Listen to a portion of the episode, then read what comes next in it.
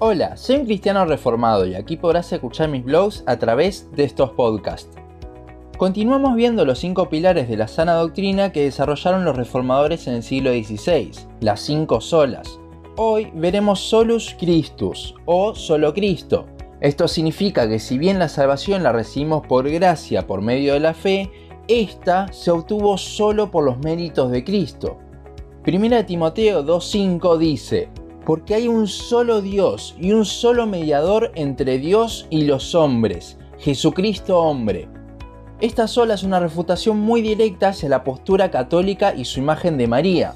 Ven la obra de Cristo como insuficiente al sumar a María como mediadora también. Esta visión de María fue implementada por el Papa León en el siglo XIII, en su escrito Magnae Dei Matris, con lo cual no es bíblico, sino que esto lo adoptan por tradición. Y no contentos con esto, el catolicismo ha sumado también la intercesión de los santos por las personas. Primera de Timoteo 2.5 refuta esto a la perfección, ya que Cristo es el único mediador entre Dios y los hombres. Cristo es el mediador, no solo por su muerte en la cruz, sino que al ser 100% hombre y 100% Dios, es el mejor para representarnos delante del Padre.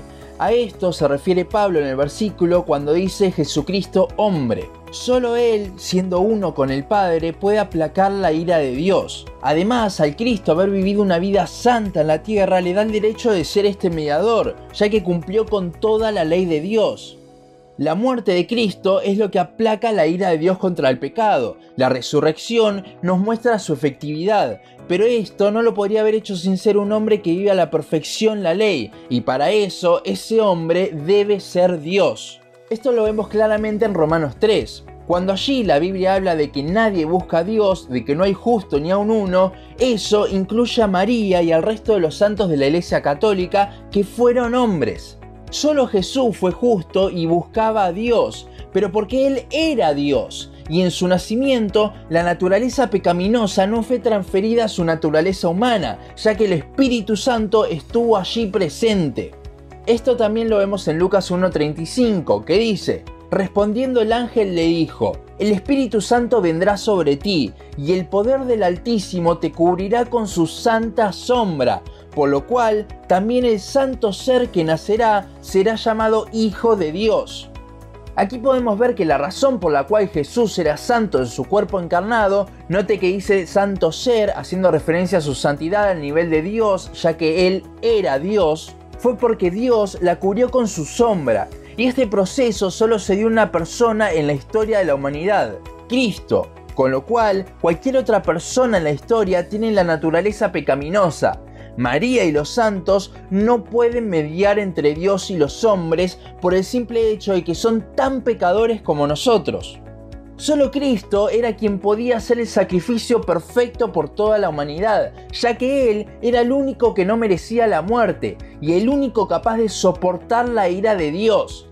En Juan 14:6 Jesús lo deja bien en claro. Jesús le dijo, yo soy el camino, la verdad y la vida.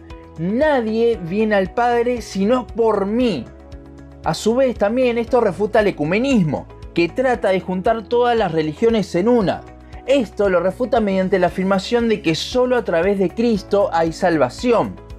Ante esto podemos citar a Miguel Núñez, que dice, Confucio dijo, yo nunca dije que era santo, pero Jesús preguntó, ¿quién de vosotros me prueba que tengo pecado? Juan 8:46. Nadie le respondió. Mahoma dijo, si Dios no tiene misericordia de mí, no tengo esperanza. Mas Cristo dijo, el que cree en el Hijo tiene la vida eterna. Juan 3:36. Buda también dijo, soy alguien en búsqueda de la verdad. Pero Cristo dijo, yo soy la verdad. Juan 14:6. No hay nadie que nos pueda salvar si no es Cristo. Nunca ha existido una persona en la historia de la humanidad que se haya podido salvar por sí misma. Todos necesitamos a Cristo.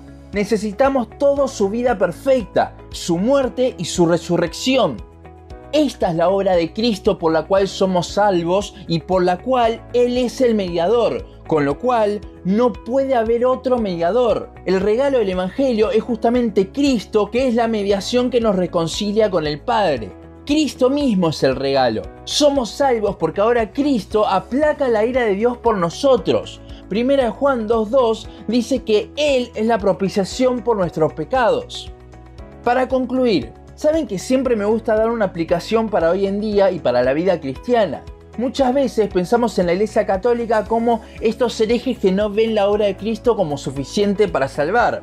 Bueno, déjame decirte que muchas veces somos hasta peores que la Iglesia Católica. ¿Cómo?